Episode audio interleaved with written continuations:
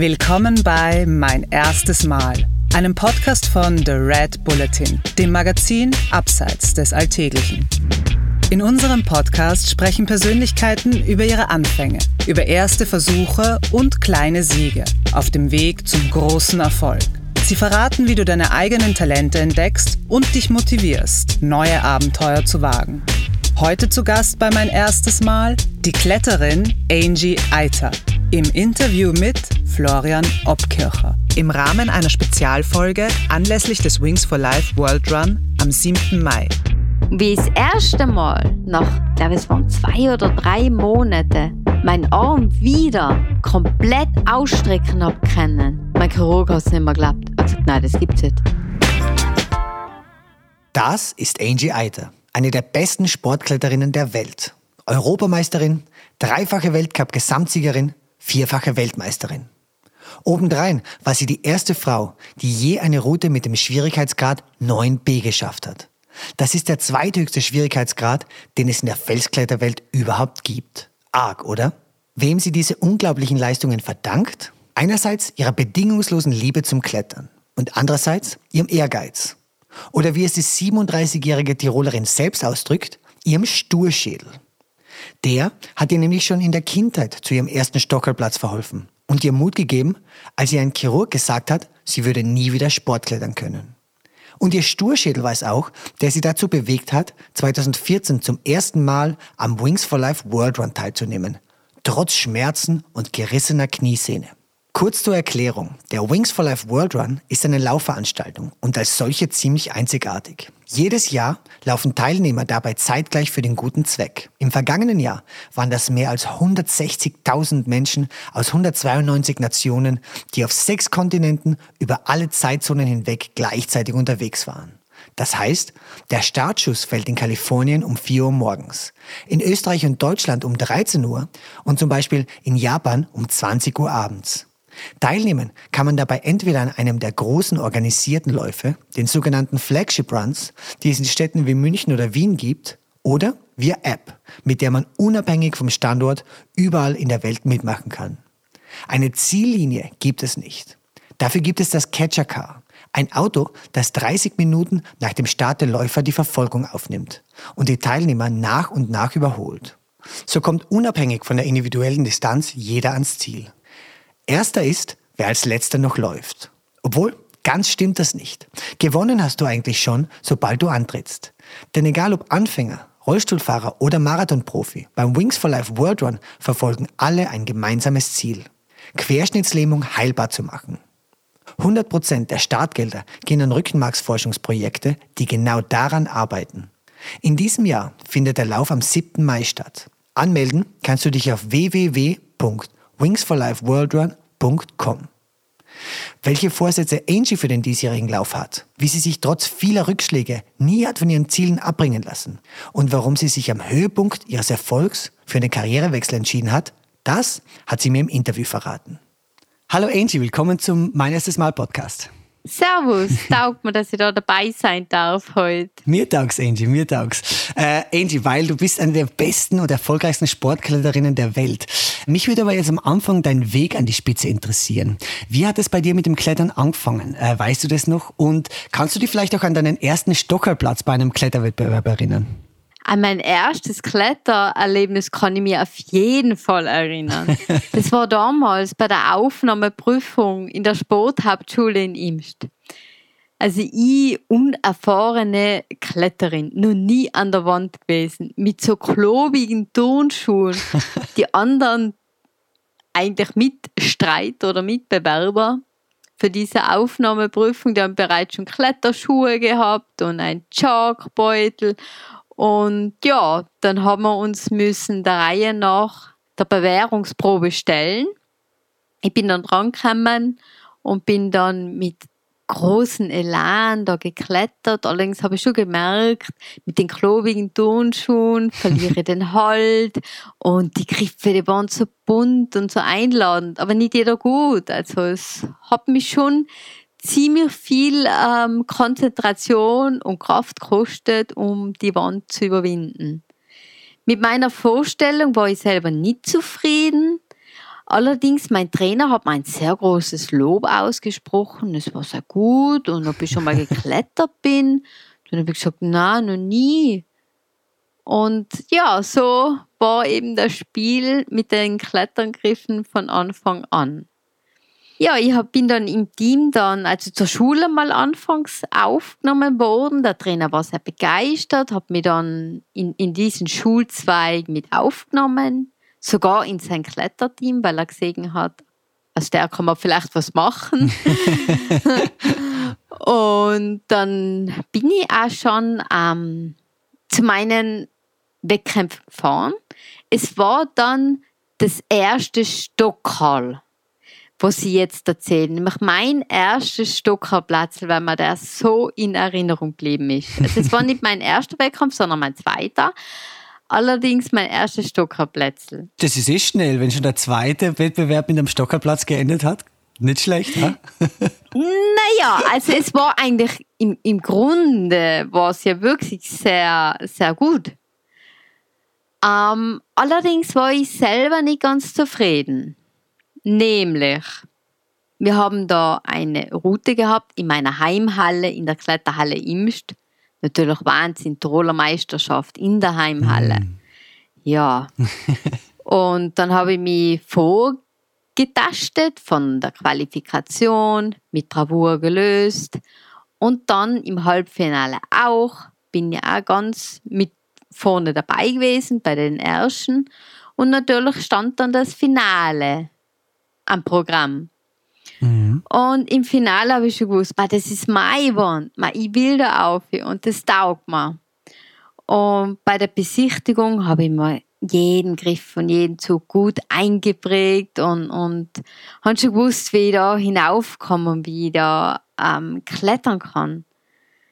Ja, und oben hat uns dann der Schiedsrichter darauf hingewiesen, dass da zwei Expressschlingen, so heißen die Sicherheits- Mittel, wo das Seil eingehängt wird. Sie bin im Pfosten geklettert, war einer, eine der unerfahrensten, weil die anderen Mitstreiterinnen in diesem Finale waren alle schon älter, ein Jahrgang über mir und haben schon bereits Wettkämpfe gemacht. Und ja, für mich war das dann das vermeintliche Verhängnis ich war mir dessen noch nicht bewusst. ich habe mir das gut eingeprägt und habe das auch im Auge gehabt und habe mich dann zurückgemacht, mich vorbereitet, mich aufgewärmt. Und wie ich dann am Start war, habe ich mich schon ganz gut gefühlt, aber auch ein bisschen nervös. Mhm. Allerdings habe ich von Hürde zu Hürde überwunden, kam dann an diese besagte Stelle, vergiss ganz auf die Schlinge. Ga ganz auf die Schlinge vergessen, dass die, die zweite da ja auch noch hängt. Ich kämpfe mich bis zum Topgriff und merke, ups, da pendelt ja die leere Schlinge, die leere Schlinge, wo eigentlich das Seil hineingehört. Dann habe ich gewusst, oje, oje, alles zurückklettern, alles zurückklettern hat mich natürlich sehr viel Kraft gekostet. Und Geduld, denn zurückklettern ist nicht einfach.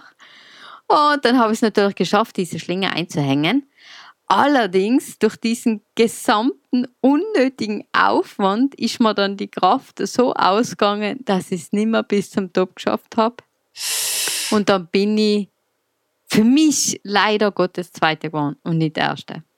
Mit den ganzen Umwegen und allem drum und dran bist du trotzdem noch Zweite geworden. Ja, eben doch noch, noch zweiter. Aber es wäre mein erster Sieg gewesen, Tiroler Meisterin. Und, und, aber ja, trotzdem zweite. Wie du sagst, damals hätte man sich ja eigentlich glücklich schätzen sollen, doch. Ich wollte gerade sagen, ich meine, angesichts dessen, dass deine Mitkletterinnen alle älter waren und erfahrener waren, äh, schaffst du das quasi mit dem Fehler trotzdem noch Zweiter zu werden? Ich meine, das ist ja schon eine sensationelle Leistung eigentlich, oder im Rückblick? Ja, ich hätte sie heute auch so gesehen wie du. Aber sagt es einer verbissenen Angie, der da liegt wie ein Häufchen Elend und sich so dermaßen ärgert über diesen Nein. Fehler, dass sie sich am liebsten einen Hammer gewünscht hätte, wo sie sich die Dummheit aus dem Kopf schlagen kann. Du, und wie alt warst du da, Angie? ich war da elf Jahre. Wahnsinn, Wahnsinn. Das heißt, dieser, dieser Ehrgeiz, den du auch später in deiner Karriere gezeigt hast, der war schon ganz früh bei dir drin, oder? Wenn man die Geschichte so im Nachhinein betrachtet, würde ich sagen, ich habe das, glaube ich, im Blut. Mhm. Mhm. Aber jetzt, glaube ich, rückblickend auf diesen Erfolg, scheint es dir schon ziemlich klar, dass du da gewisses Talent gehabt hast, oder? Ich selber bin mir nie sicher, was Talent eigentlich aussagt. Oder mhm. ich persönlich ähm, bewerte nicht, ob ich talentiert bin. Das machen dann andere. Mhm, verstehe. Allerdings war sie für mich, es war meine Leidenschaft. Es war eigentlich das Ding in meinem Leben, das ich für mich gefunden habe. Ich war immer schon sehr klein und eher zierlich, also jetzt nicht die groß gewachsene Athletin. Und Klettern war genau meins. Denn ich habe es immer schon geliebt, kreativ zu sein, Aufregendes und Neues zu machen. Und ich bin sehr gerne zum Beispiel auf Bäume geklettert und habe immer die höchsten Äpfel gepflückt. das war immer so der Reiz. Und Klettern war ähnlich. Für mich war das eine Ähnlichkeit. Das Spiel mit der Herausforderung nach oben zu kommen und sich vor allem eine Strategie zu überlegen, wie komme ich da hoch ja, und ja. auch wieder heil runter. Und dieses Planen, diese mentale Interaktion mit der körperlichen Kraft, das war, das war meins. Mhm, mhm, mhm. Ähm, Angie, du hast im Klettern deine Leidenschaft gefunden. Jetzt ist es aber so, dass viele damit hadern, ihr Ding im Leben zu finden. Ja? Hast du da Tipps an die Hörerinnen und Hörer vielleicht, wie man seine Leidenschaft finden kann, das eine Ding, das einem so richtig taugt? Ich persönlich bin der Meinung, dass man sein Ding nicht wirklich suchen soll. Mhm. Ich persönlich bin der Meinung, man soll sich mehr mit sich selber befassen. Was mag ich gern? Wo sind meine Neigungen? Was sind Dinge, die ich über Stunden machen kann und eigentlich gar nicht dabei ausbrennen, sondern es einfach gern tue. Ja. Und dann irgendwann, glaube ich, brauche ich mein Ding nicht suchen oder finden, sondern es kommt mir nachgelaufen. Sehr schön gesagt. Angie, zwischen 2005 und 2012 hast du so ziemlich alles gewonnen, was es beim Sportklettern zu gewinnen gibt. Aber ich habe gehört, dass der Erfolg, der dir am meisten bedeutet, vielleicht dein erster Europameisterschaftstitel 2010 war. Kannst du mir davon erzählen? Die Europameisterschaft 2010 vor meinem Heimpublikum in Imst habe ich in großer Erinnerung. Vor allem deshalb, weil es eine Vorgeschichte gibt. Bitte sehr. Ich habe mich 2008 sehr schwer verletzt bei einem Weltcup in Bern. Nämlich eine der schlimmsten Verletzungen, die einer Kletterin passieren können. Nämlich Schulterluxation, Bizepssehneabriss. Alles, was man sich so wünscht.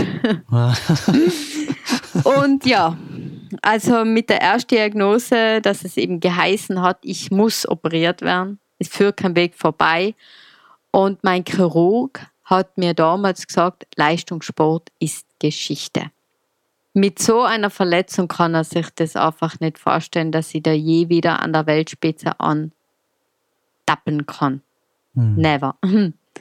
Naja, dann sitzt die Angie wieder einmal da, in Tränen, vergossen und, und, total deprimiert. Hey, was soll das jetzt? Ja. Ja, natürlich ähm, muss ich an dieser Stelle jetzt einmal auch erwähnen, dass mir dann vor allem das ASB Red Bull Team sehr stark zur Seite gestanden ist. Dass man mir das Vertrauen geschenkt hat, dass ich wieder zurückkommen kann. Denn ich mit Selbstzweifel geplagt und mit so einer Aussage, dass ich es nie wieder zur Weltspitze schaffen kann von meinem Chirurgen, ja, das war schon erbitternd. Das kann ich mir vorstellen. Und da ist es eben schön gewesen, dass ich dann eben den Rückhalt gekriegt habe.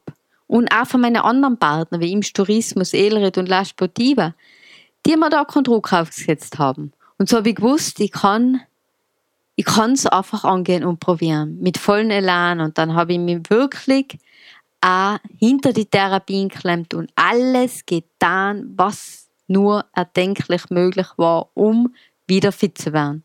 Wie hat es damals ausgeschaut, diese, diese Therapie? Die Therapie war mühsam. Das war am Anfang, ja, Arm in der Schlinge, eigentlich nicht viel machen können, außer leichte Mobilisationen und immer wieder Betreuung durch einen Therapeuten.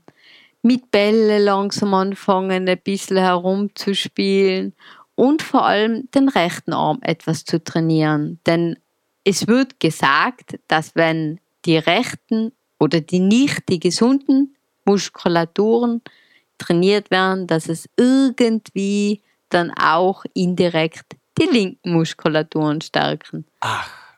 Genau, so habe ich mein Ding gemacht. Und es war mühsam, denn von einem Erfolg einmal den Ball ein bisschen über die Waagrechte zu kriegen, hm, nächster Tag so schmerzen, dass ich meine Hand nicht mehr rühren habe können. Also es war oh, Wahnsinn. Ja. Ich habe gewusst, sechs Monate so ohne Klettern und immer mit diesen kleinen Ballbewegungen mal was schaffen und jawohl, jetzt schaffe ich endlich mal am Ball die Wand entlang zu kriegen. Und, und, und dann am nächsten Tag schon wieder zunichte. Ja, also ab und zu haben wir gedacht, ja, was tue ich denn da? Normal klettere ich die schwarzen Routen ja. und jetzt kriege ich nicht einmal einen Ball in die Luft. Ich meine, das ist ja Wahnsinn. Dann habe ich mir zunehmend halt an jeden kleinen Erfolg erfreut und so schrittweise halt mich wieder Richtung Arm hoch bewegt. Und wie ich das erste Mal nach glaube, es waren zwei oder drei Monate, mein Arm wieder komplett ausstrecken habe können. Mein Chirurg hat es nicht mehr geglaubt. Er hat gesagt, nein, das gibt's nicht. Das gibt's nicht. Das, das gibt's nicht, dass ich meinen Arm jetzt schon wieder so weit ausstrecken kann, dass es echt hinhaut und na. Wahnsinn. Und dann hat er mal gesagt, ja, jetzt machen wir das noch so weiter mit guten Therapien und Kletterverzicht. Wenn das noch durchhaltest, nur drei Monate, dann gebe ich dir grünes Licht für die ersten Griffe wieder. wow, habe ich mich gefreut. Wow, das kann ich mir vorstellen. Ja, und dann? Ja, dann ist es eben immer bergauf gegangen und irgendwann habe ich so die, die, die, die Phase der leichten Therapien überwunden und habe können schon anfangen mit Krafttherapien. Und ja, dann sind die Muskeln langsam wieder gewachsen und die Gewichte sind schwerer geworden. Und eben nach diesen besagten insgesamt sechs Monate habe ich meinen ersten Klettergriff angegriffen wieder. Und ich habe mich gefühlt wie der Bohre-Anfänger. Wahnsinn war das schwer, die Wand hinauf zu klettern, ohne gescheiter Muskulatur und Unsicherheit, weil ich bei jedem Griff gewusst habe, hebt die Schulter. Ich weiß es ja nicht. Und ja, aber dann ist es mit, mit Zuversicht und, und Elan vorangegangen und irgendwann war ich so weit, dass ich mich wirklich wieder bereit gefühlt habe für den ersten Wettkampf. Der erste Wettkampf war allerdings schon 2009 dann, nach 14 Monaten endlich einmal wieder ein Wettkampf. Habe ich dann 2009 dann bei der Weltmeisterschaft teilgenommen, da war ich dann Fünfte in Xinging in China. War ja aber schon nicht schlecht. Also der erste Wettkampf gleich schon bei der Weltmeisterschaft so gut. und dann sind ein paar Siege gekommen bei den Weltcups. Die waren dann sehr bedeutend. Allerdings war dann der richtig bedeutende Wettkampf die Europameisterschaft 2010 vor meinem Heimpublikum. Erzähl mal von diesem Wettkampf, das muss irre gewesen sein. Es war Wahnsinn, denn ähm, die Europameisterschaft war damals ein großes Highlight für mich, weil ich sie noch nie gewonnen habe. Und die gibt es ja wie die Weltmeisterschaften eigentlich nur im Zwei-Jahres-Rhythmus. Und ich habe noch nicht so oft an einer Europameisterschaft teilnehmen können, weil ich erstens noch nicht so viele bestritten habe, Wettkämpfe insgesamt und ja, ähm, einmal ein kleiner Ausfall da war. Und ja, so war es eine Chance, Europameisterin zu werden. Und es ist ja eigentlich der ganze Wettkampf aufgegangen wie ein Bilderbuch. Beide Quali-Runden mit Bravour-Top, das Halbfinale weit abgeschlagen, Bravour-Top. Oh je, und dann als Top-Favoritin in das Finale vor dem Heimpublikum. Und Mensch, ich weiß, es ist meine einzige Chance, jetzt Europameisterin zu werden. Und das nach der Verletzung. Immer noch nicht hundertprozentig sicher, ob ich die ganzen Belastungen halten kann. Dieses vage Gefühl noch in meinem Körper. Es war schon nicht ohne, aber ich habe irgendwie geschafft, äh, meinen Weg zu finden, dass ich mich dann fernhalten kann von diesen ganzen unangenehmen Gedanken. Und ja, so habe ich dann mein Finale bestritten. Bin natürlich ein bisschen nervös, ein bisschen angespannt, in den Start gegangen. Allerdings dann schon mit einer gewissen Freude, dass ich da wieder jetzt klettern darf. Und jetzt, ja, das ist schon toll. Und dann habe ich mich von Griff zu Griff nach oben gekämpft, die schweren Passagen überwunden, vor allem die schulterlastigen Passagen, immer mit so einem Unwohlsein, aber trotzdem mit Zuversicht und gut bezwungen. Und dann klettere ich weiter und weiter und höre schon das Publikum hinter mir applaudieren und immer noch lauter werden. Ich dachte, ja, so schlecht kann ich jetzt gar nicht mehr unterwegs sein. Ich wäre ja hinaufgejubelt. Und dann habe ich mir gedacht, ich kletter und kletter. Und schlussendlich ein Zug vor dem Top oder beziehungsweise den Topgriff nimmer ganz erwischt, bin ich dann im Seil gelandet. Und ein applaudierendes Publikum hinter mir und aufgestanden und Freude. Und ich habe natürlich nicht gewusst, was bin ich jetzt, weil Top ja. bin ich nicht geklettert. Aber dann am Boden angekommen hat der Schiedsrichter schon gesagt, Wahnsinns tolle Leistung. Gratuliere zum Europameistertitel. Wahnsinn. Na, ich bin in Freudentränen von meinen Trance aufgewacht. es war ein Wahnsinnsgefühl. Na, also sowas erleben, das ist, das ist ein Ding. wow, wow. Du, was für eine Geschichte, Angie. Da hat es einen Punkt gegeben, da würde ich noch gerne nachfragen wollen, ja. Du hast gesagt, am Start ja, da hast du quasi mit diesen ganzen Zweifeln äh, gehadert, wird die Schulter halten, werde ich schaffen. Und du hast es trotzdem geschafft, diese negativen Gedanken auszublenden, ja. Und da würde es mich einfach prinzipiell interessieren, wie, wie geht es, ja? Hast du da Tipps für die, für die Hörerinnen und Hörer da draußen? Ich persönlich kann für mich sprechen, dass ich ähm, es geschafft habe, die negativen Gedanken auszublenden, indem ich eins war mit meinem Körper. Ich habe gewusst, was kann meine Schulter und was kann ich selber. Und diese Interaktion zwischen meiner Schulter und mir und der Route hat mir ermöglicht, dass ich abschalten kann und mich konzentrieren. So habe ich von Zug zu Zug gespürt, die Sicherheit ist da, sie macht mit sie hält, was es verspricht. und ja, und dann natürlich, wie ich dann ähm, voll in meinem Fokus war und jetzt nicht mehr so die Schulter wahrnehmen habe können, vor allem mit der Müdigkeit, kann ich natürlich jetzt nicht immer so auf meine Schulter Rücksicht nehmen, aber die Sicherheit ist gewachsen, weil ich wusste habe, jetzt hat die Unterzüge gehabt und jetzt wird sie oben wohl auch noch nicht reißen. Und ja. so habe ich da, mich davon gelöst und bin mit Freude dann weitergeklettert. Spitze, spitze. Du und davor, ja, als dir dein Chirurg gesagt hat, du wirst mit der Schulter wahrscheinlich nie mehr in der Weltspitze mitklettern. Was hat dir damals die Kraft gegeben, deinem Chirurg, also jemanden, von dem man denken würde, dass er sich auskennt, nicht zu glauben, sondern zu sagen irgendwie so, okay, ich gebe trotzdem nicht auf, ich klettere weiter, ich schaffe das. Ich glaube, das kann ich mit einem Wort sagen. Sturschädel. Ein Tiroler Sturschädel. also mir was sagen, was ich nicht hören will, das ist oft schwierig. ah, super, super.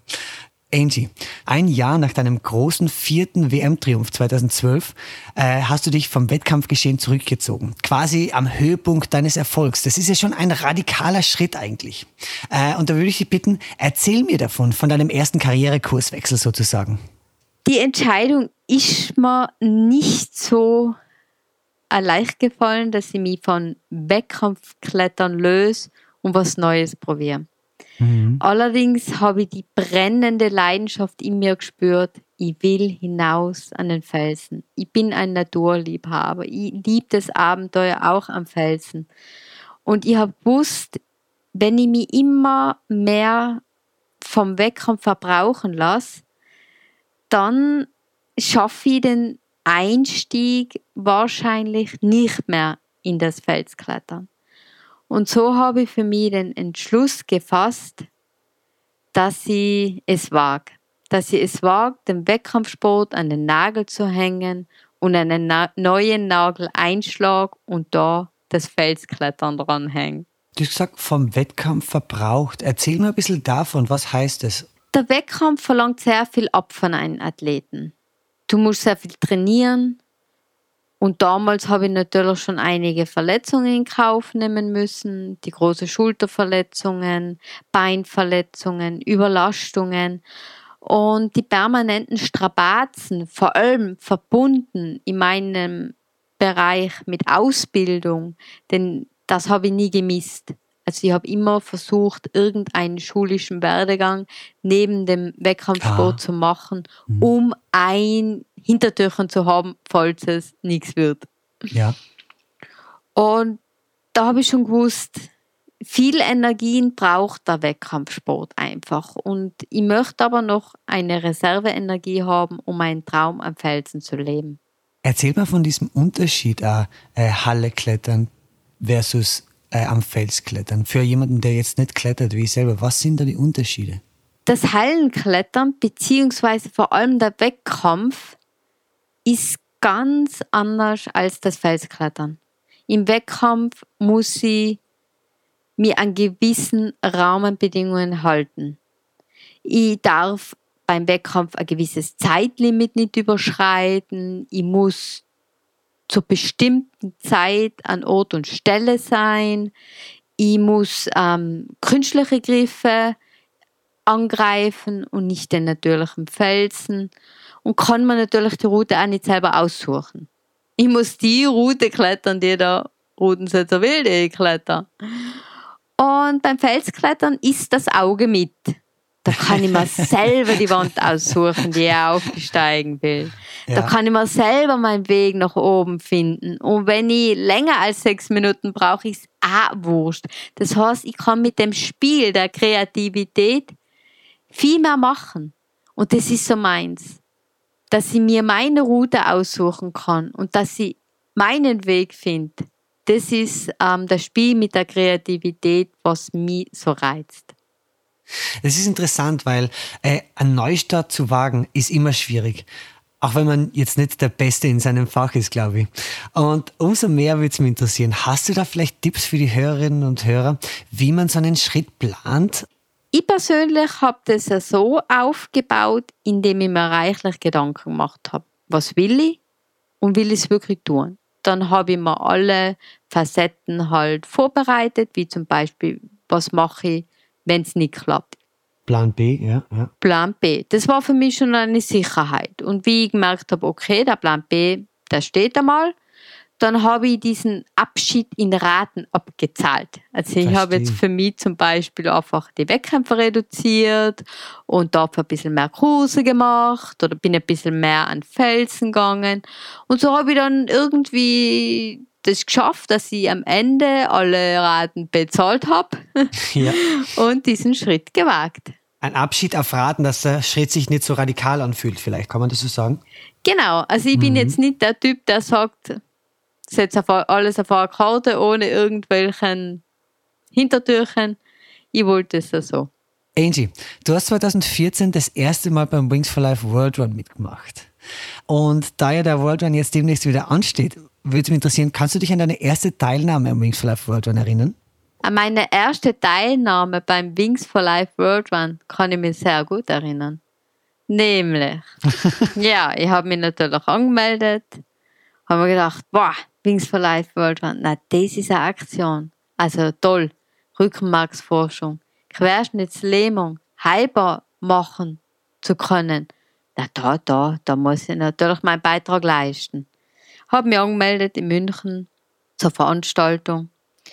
Ja, und dann bin ich einen Klettertrip gefahren. Tritt bricht mir aus, ich reiß mein Hamstring. Hei, hei, hei, hei. Ja, genau. Natürlich Lachen war Geschichte. Allerdings meine Motivation teilzunehmen nicht. Denn ja. Ja, ja, zum ein bisschen gehen, das wird schon hinhauen. Ja. Bin natürlich nicht weit gekommen, aber das ist ja wurscht, es geht ja um Spaß und, und dabei sein ist alles, ja, ist halt so. Aber ich habe gewusst, ich habe einen guten Beitrag geleistet. Und so werde ich das nie vergessen. Ich bin da eigentlich nur im Regen getappelt und dann halt irgendwann wieder zurück, weil weit ist ja nicht gegangen. und ja, aber die haben ja trotzdem meinen Teil beitragen können, die, die Läufer motiviert und, und, und war vor Ort und es war toll. Leute, die jetzt noch nie dabei beim Open World waren, wie würdest du das Flair, die Atmosphäre beim Run beschreiben? Beim World Run dabei zu sein, das hat schon was. Also es ist einfach schon die Teilnahme schon einen großen Wert. Denn ich persönlich für mich habe das sehr geschätzt, da dabei sein zu können, ein Teil dieses Engagements zu sein.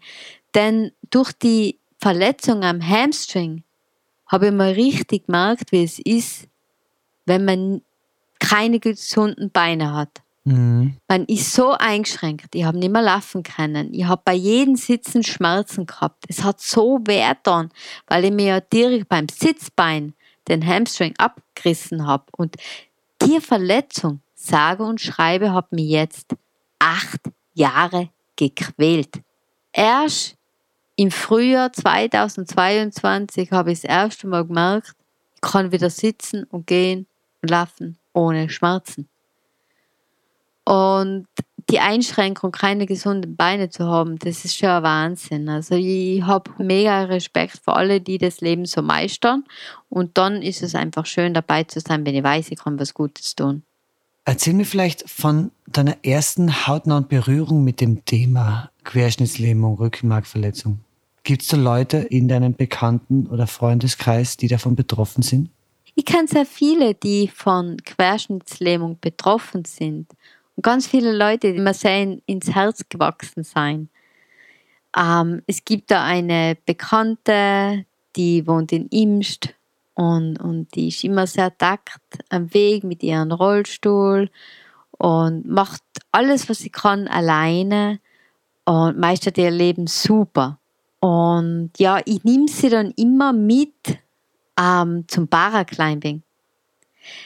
Paraclimbing, das ist schon was Tolles. Da sieht man natürlich auch, wie Leute, die querschnittsgelähmt sein, ohne Beine oder mit nur einem Bein klettern. Wahnsinn, was alles möglich ist. Es ist ein Wahnsinn. Und ich sage immer, Hut ab. Du, und welche Tipps würdest du Menschen mitgeben, die dieses Interview gerade hören und sich überlegen, vielleicht mache ich da auch mal mit? Wie können sie sich motivieren, selber zum ersten Mal dabei zu sein?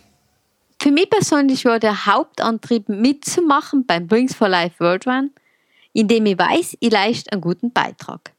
Es ist immer eine schöne Show, eine nette Veranstaltung und dabei zu sein macht Freude. Ich weiß für mich, ich bin nie die Läuferin werde es nie sein. Und wenn ich nur Tappel oder mein App-Run mache und, und irgendwo hinauf spaziere und hinunter roll, egal, ich bin dabei, habe Gaudi und, und ich habe was Großes geleistet und das ist der Antrieb. Also macht's mit, ihr tut's was Gutes. Angie, wie weit hast du es im vergangenen Jahr geschafft? Wie viele Kilometer hast du zurückgelegt? Oh, das schaue ich gar nicht so genau an, weil weit ich nie. Das heißt, das heißt, du setzt dir jetzt kilometermäßig gar nicht unbedingt ein Ziel, sondern eher quasi. Dabei sein ist alles und alles ausholen, was machbar ist. Jeder mit erzählt. Jeder mit erzählt, so ist es. Angie, 2017 hast du als erste Frau eine Kletterroute mit dem Grad 9b geschafft. Für die Hörerinnen und Hörer vielleicht zur Erklärung. Das ist ziemlich der schwierigste Grad im Felsklettern, den es überhaupt gibt. Nur ganz wenige Kletterer überhaupt haben das bislang weltweit geschafft. Erzähl mir von deinem ersten Rekord, liebe Angie. Dass ich die La Planta de Shiva klettern kann. Damals, 2015, mit dem Gedanken habe ich nicht einmal gespielt. Eigentlich habe ich mir das Ziel gesetzt, die erste 9a Plus zu klettern. Denn ich habe 9a gemacht bereits, als erste Frau in Österreich und dann wollte ich natürlich Größeres und bin dann Mhm. nach Spanien geflogen und habe mir da eine Route ausgesucht in diesem Gebiet. Allerdings war keine. Es war keine da, sondern nur leichter oder schwerer. Ach, Beziehungsweise schwerer die La Planta de Shiva mit 9b. Ja, natürlich war ich etwas enttäuscht. Und ja, dann hat mir mein damaliger Ehemann Mut zugesprochen, ich soll es halt doch probieren. Ich soll es wagen. Und, und dann bin ich halt einmal hineingestiegen und habe gemerkt, uh, hey, hey, aber ansprechen tut es mich schon, mein lieber Schwan. Hey. Die kleinen Griffe, mal so viel Tritt und, und, und, und Züge. Also probieren tat ich schon gerne. Natürlich bin ich sehr mit Unbehagen da einmal hinaufgeklettert, denn bitte, es ist noch nicht einmal die erste Frau an 9a plus klettert und die probiert jetzt ein 9b. Weil man darf nicht vergessen, 2015 hat noch nicht einmal eine Frau 9a plus geklettert. Der Standardgrad im Frauenklettern war 9a. Aber dieses Plus war noch nicht einmal da. Wahnsinn. Und dann kommt die Angie und geht gleich 9b, also nochmal ein Plus mehr. naja, auf jeden Fall war es Liebe auf den ersten Blick. Und dann hat sie mich nicht mehr loslassen. Erzähl, was hast du? 2015 habe ich dann das erste Mal eben das Stop gesehen. Ich habe die Route probiert. Das heißt, ich habe mich von Expressschlinge zu Expressschlinge hinaufgehangen. Das heißt, ich habe immer wieder pausiert, im Seil gerastet und mir die Züge angeschaut und die Bewegungen.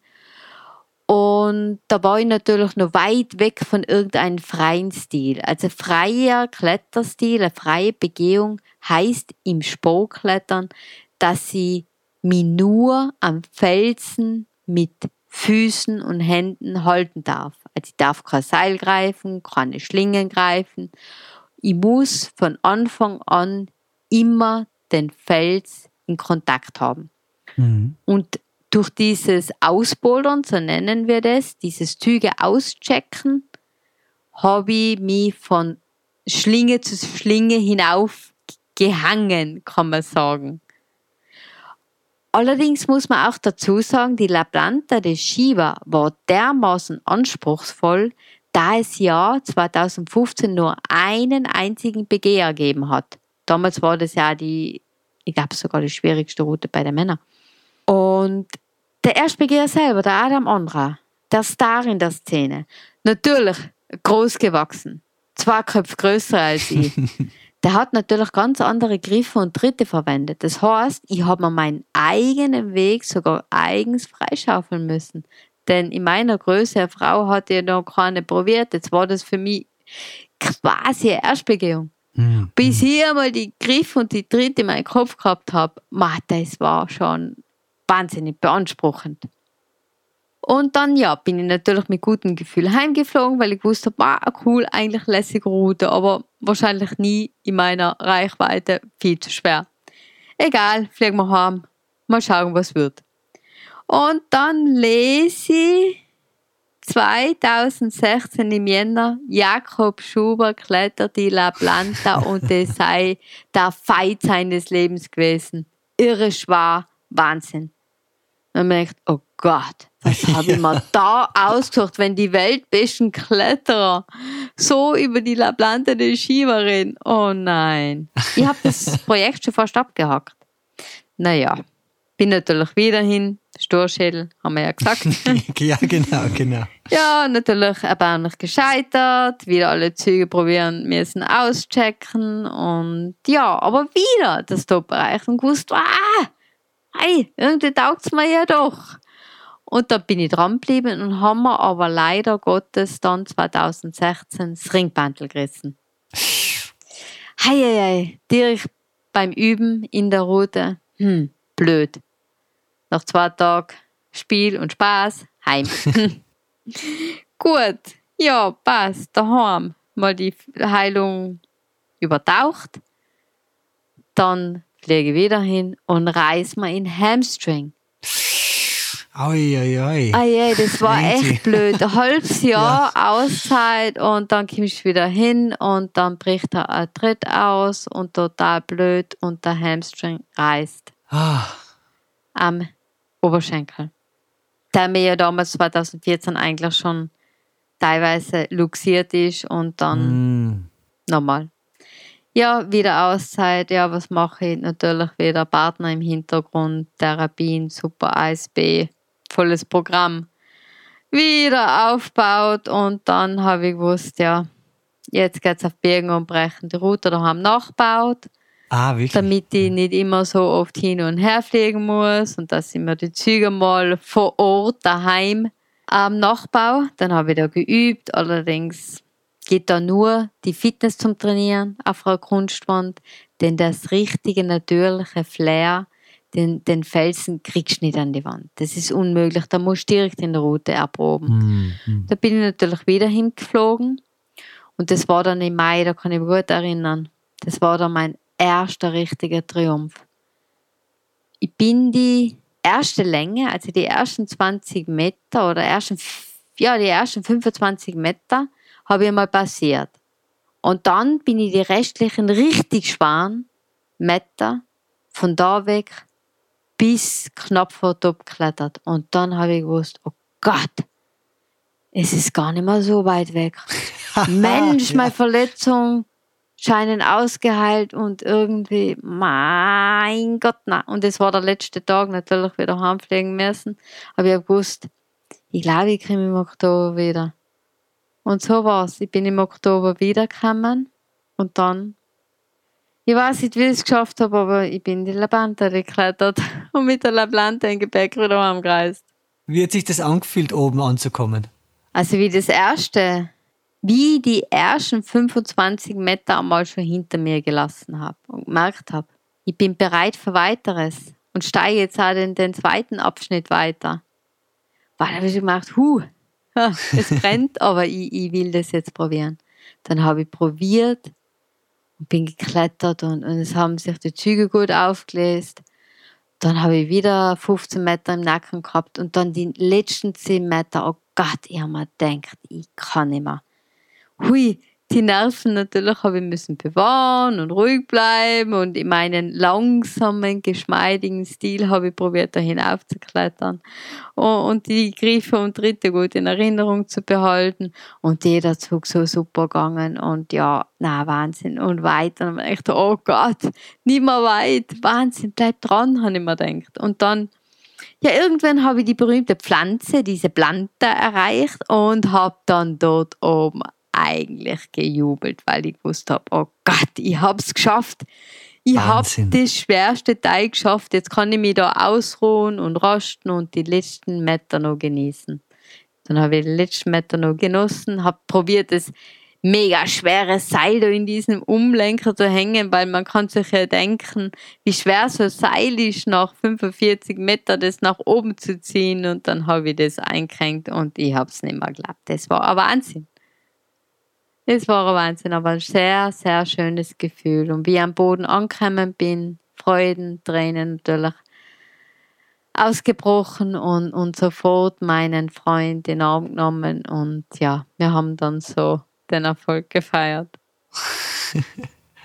was mich daran so fertig macht, Angie, ist, die ganzen Rückschläge, die zwei Jahre, die du quasi an diesem Projekt gearbeitet hast, ja, die hast du durchgezogen.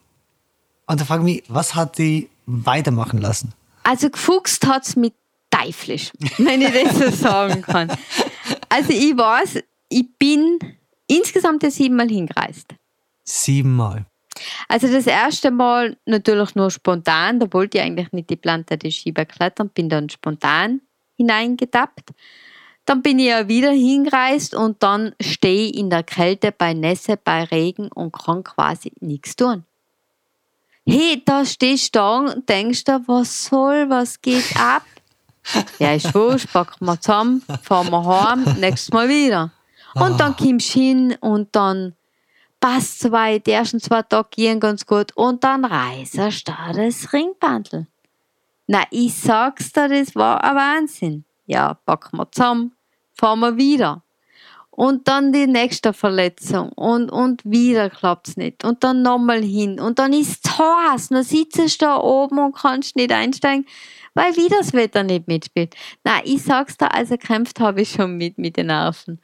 Aber irgendwie, wenn ich dann daheim war und wieder meine Übungen gemacht habe, mein Training absolviert hat, hat es mir einfach nicht loslassen und ich müssen wiederkommen. Da kommt wieder mal die Sturköpfigkeit durch, oder? Da kommt der Sturteil ja. wieder hin.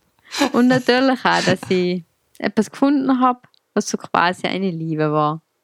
Die letzte Frage zu dem Thema noch. Du hast mir erzählt, Angie, du bist hingefahren und dann war der Felsen zu nass und das nächste Mal war es zu heiß und dann eine Verletzung. Und ich denke mir, du musst so viel Frustrationen mitgespielt haben, oder? Weil es, man hat es eben zum Teil nicht selber in der Hand. Und da frage ich mich, hast du für die Hörerinnen und Hörer vielleicht Tipps, wie man mit Frust umgeht? Ich persönlich bin der Meinung, dass die Leute immer meinen, es kommt einem erfolgreichen Akteur, Athlet, Unternehmer, egal, alles zugeflogen. Allerdings ist nicht alles Gold, was glänzt. Es steckt hinter einem Erfolg immer sehr viel und es ist ganz wichtig, dass man weiß, Rückschläge, Scheitern und Frustration des Begleiter. Dass jemand alles zugeflogen kommt, das ist vielleicht, wenn jemand einen Lottosexer hat oder mal ein Glück irgendwo. Aber Erfolg ist selten ein Geschenk. Ja, aber Angie, hilft einem das Wissen, wenn man im Flugzeug zurück nach Tirol sitzt und weiß, super, jetzt bin ich irgendwann hingeflogen und ich habe nicht, einmal, hab nicht einmal klettern können, weil äh, die Wand zu nass war. Hilft einem das Wissen darum? Das Wissen darum hilft keinem. Allerdings ist der Mensch so viel, so viel Verstand muss ein Mensch haben, dass er das einfach annimmt. Es ja. nutzt nichts. Es, es, nutzt, nutzt einfach nichts. Angie, wir kommen dann eigentlich schon zum Ende des Interviews und meine letzte Frage lautet wie immer, wir haben jetzt viel über erste Male in deiner Vergangenheit gesprochen. Auf welches erste Mal in der Zukunft freust du dich?